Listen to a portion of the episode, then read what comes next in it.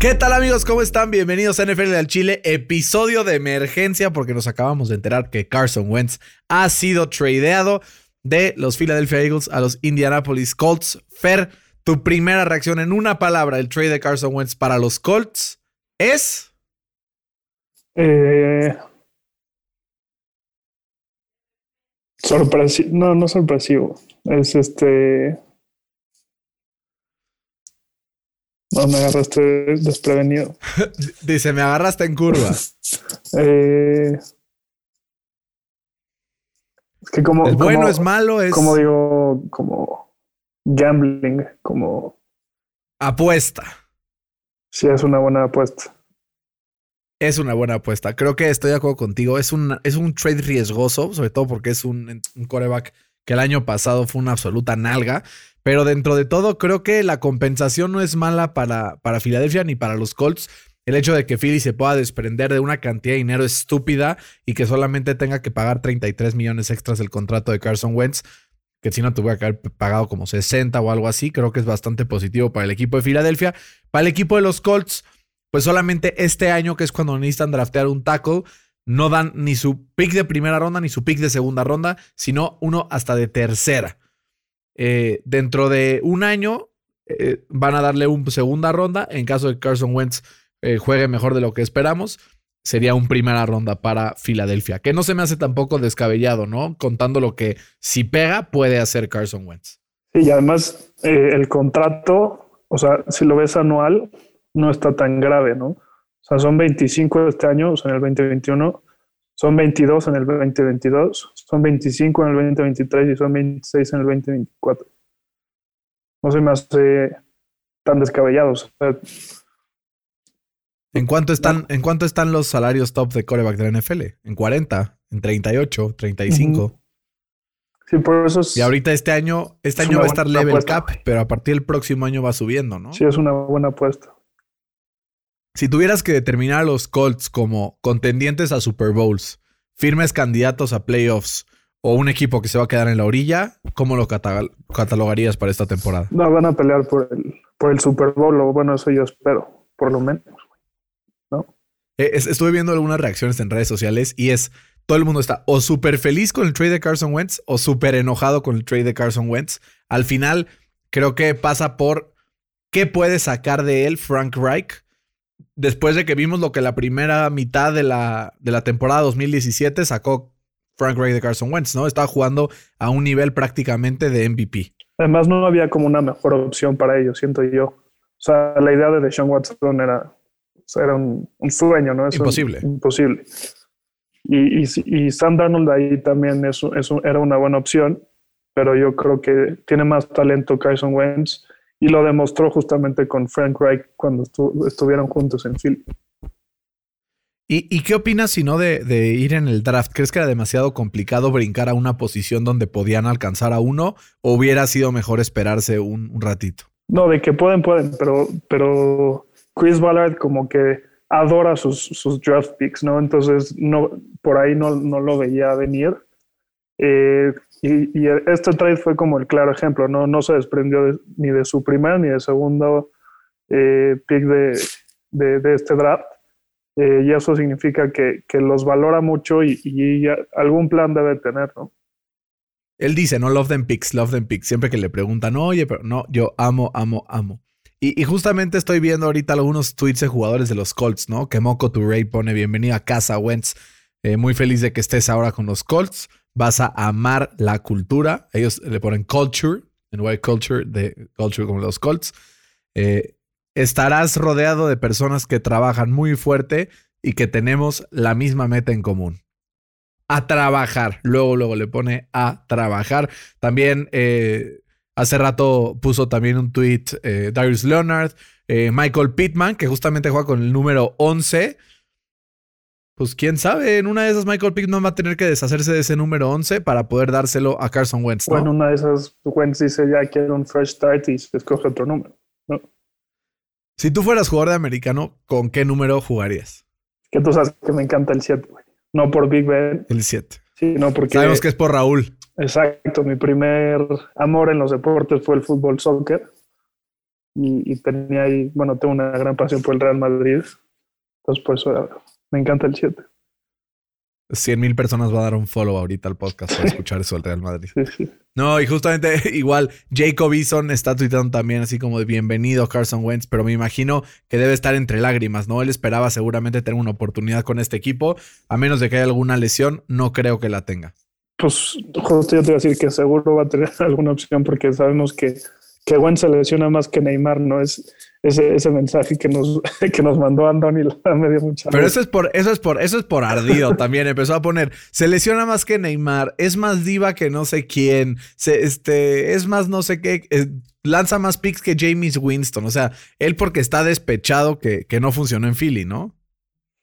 Pues sí, sí, ahí patadas de ahogado, pero al fin del día, pues tiene razón, ¿no? Datos, no opiniones. Datos, no opiniones, exactamente. Entonces, Fer, recapitulemos esto. Carson Wentz llega a un equipo de los Colts que tiene una línea de ofensiva con de los mejores grados eh, PFF de toda la temporada.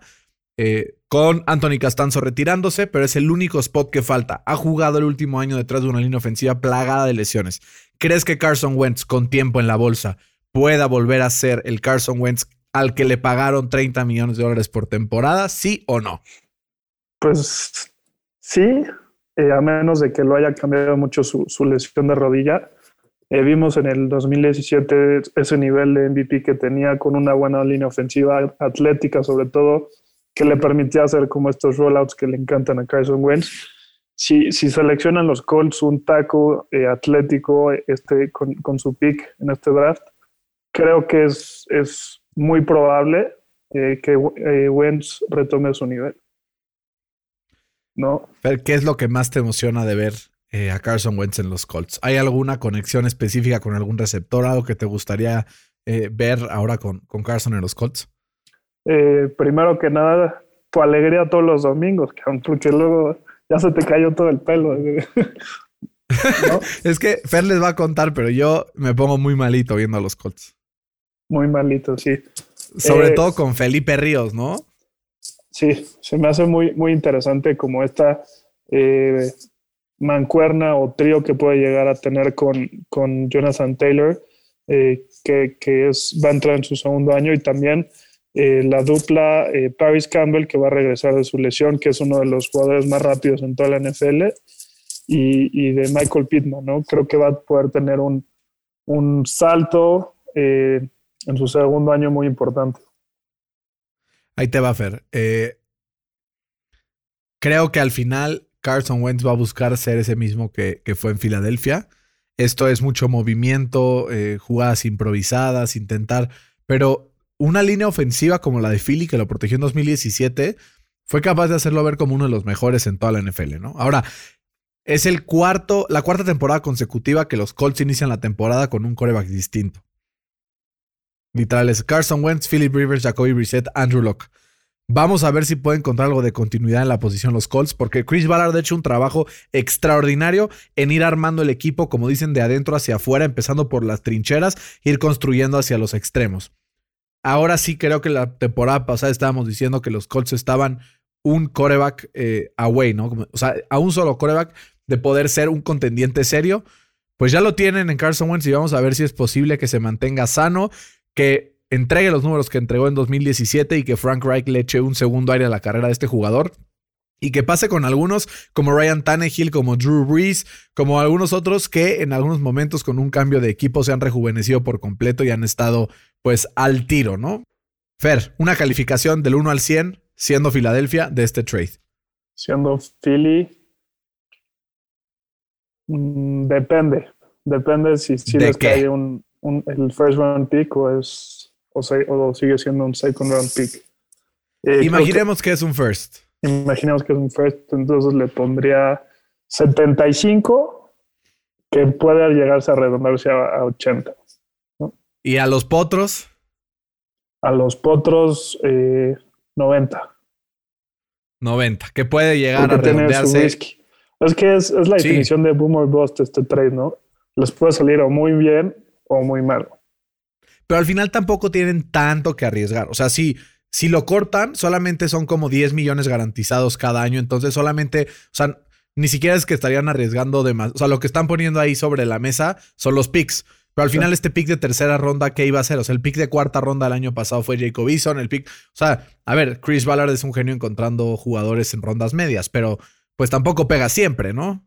Sí, es imposible pegar siempre. Que al final va a estar complicado porque si pega, no es como dices, ¿no? Un, un boomer bust, ¿no? En pocas palabras.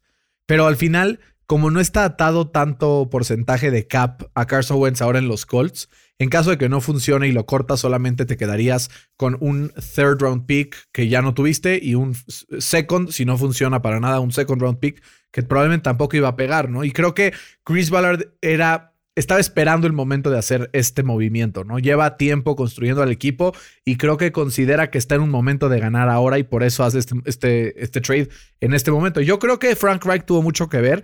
Creo que estuvo ahí con labor de convencimiento con, con Chris Ballard. Así es que si le va muy mal a Wentz, no descartemos ver a Chris Ballard eh, pues poniendo en, la, en el hot seat a, Frank Reich, ¿no? Sí, de acuerdo. Y, y también me gustó. Eh, el lado de Philly, que dijeron ya, o sea, se quitó la colita rápido, eh, porque si, si se hubieran esperado otro año, pues le hubieran tenido que pagar este año más el del cap del año eh, que entra, porque creo que es una relación ya rota, ¿no? No, creo que, que le iban a poder arreglar. Eh, y me gustó por esa parte y, creo yo ahorita que es un win-win para los dos lados. Veremos. Sí, al final, ¿sabes qué estoy pensando? Estoy pensando que, que Nick Sirianni va a ser el scapegoat en Filadelfia. Van a intentar hacer que le vaya mal casi casi, lo van a correr y después ya van a traer a otro head coach nuevo. Ojalá me equivoque, pero hemos visto que pasa de repente este tipo de cosas en la NFL, ¿no? Porque salió igual un reporte ahorita que, que los Eagles quieren tener eh, un, un quarterback competition. Entonces, a ver si agarran a algún quarterback con el pick 6, ¿no? A ver si traerían para adelante. A ver si firman a ver si firman a un Fitzpatrick por, por varas. Pero al final, ¿tú qué opinas ahora de que Jalen Hurts va a ser como pues, el principal candidato a ser titular antes del draft, por lo menos? Pues tengo como eh, ideas contrariadas. O sea, por momentos se vio bien, se vio bien esta temporada. En, en college sabemos que era un coreback con muchísimo eh, carisma, como con mucho liderazgo, pero no tanto con, con talento, ¿no? En la NFL eh, vemos que es importante el, el, talento, pero a veces es más importante el liderazgo. Eh, creo que por esa parte se fueron los Eagles, porque también hay medio reportes ahí que a Carson Wentz le, le, le falta un poco, ¿no? De ser ese líder que, que, todo el mundo quiere. Por eso creo que se fueron por, por Hertz veremos si acaba la temporada, la, sí, esta temporada como, como titular. Vamos a ver, al final le vimos cosas interesantes, pero no estoy seguro que sea la solución. Creo que también ya le estaban boicoteando mucho ahí el changarro a, Carson Wentz dentro de la organización, sobre todo Doc Peterson. Ahora vamos a ver en Indianapolis que llega un locker room justamente que ya está completamente constituido, que tiene muchísimos líderes y que al final pues puede ser un lugar en donde él se sienta cómodo y pueda florecer, ¿no? Y llegar a ese momento. ¿No? Necesitas darle cariño. Necesitas apapacharle y darle cariño para que florezca, ¿no? Como diga. Vente, papacito, no te preocupes, tú ven, nosotros aquí te. Claro, y mira, hay jugadores que están ahí para eso, ¿eh? Y también hay otros que están ahí para gritarle cuando se equivoque. Porque tenemos líderes como apapachosos, como lo puede ser Braden Smith, Ryan Kelly, pero también tenemos líderes fuertes como es el Maniac o The Forrest Buckner, que te pegan un grito y te sacan un pedo, ¿no? Sí, de acuerdo. Pero al final queríamos hacer este, este podcast de emergencia, aunque sea 15 minutos, porque grabamos ayer eh, y no alcanzamos a hablar de Wentz porque no estaba la noticia y que no se quedaran sin el análisis de, de este crack. Yo al final estoy contento. Creo que necesitamos un coreback a todo lo que da. Eh, y creo que Wentz es un proyecto interesante. Creo que puede dar dividendos interesantes en la ciudad de Indianapolis. Vamos a ver qué hace Frank Reich con él y con este juego por tierra tan potente que han tenido los Colts los últimos años, ¿no? Lo tenían que hacer y como dices, creo que Jonathan Taylor va a ser clave para que funcione Carson Wentz. Eh, si puedes abrir el, running game y, expandir este como playbook para, para, ir con el play action que es tan efectivo eh, hoy en día, eh, y es donde mejor le ha ido a Carson Wentz en los últimos años, creo que puede ser una super apuesta para los Colts, que para mí ahorita eh, están en, en, el top 3 de, de equipos en, en, la AFC. Vivan los poderosísimos Potros de Indianapolis. Me gustó tu, tu take, Fercito. Top 3 del AFC junto con Kansas City y los Bills. Y los Bills. Muy bien, muy bien. Ay, qué felicidad se escucha. qué, qué felicidad es escuchar eso, ¿eh? Ya, sí, ya tocaba, güey. O sea, ya. Al menos un coreba que nos va a durar un par de años. Puta. pues sí. A menos de que aplique un Andrew Lock, pero pues ya, uh -huh. mejor ni tocamos madera. O que sea un Big Ben pues, cualquiera. Sí, claro, no, no. Pero pues un gusto platicar contigo de este trade de Carson Wentz. Ya estaremos platicando un poco más conforme la semana y en desarrollos en el episodio de la próxima semana. Por lo pronto, disfruta mucho tu semanita y que descanses. Igualmente, Ben. Les mandamos un abrazo a todos hasta casa a festejar este fichaje de Carson Wentz por parte de los Potros. Gran trade. Chris Ballard hace su magia una vez más y demuestra por qué es uno de los mejores executives de la NFL. Esto fue NFL al Chile Express. Pórtense bien y hasta la próxima.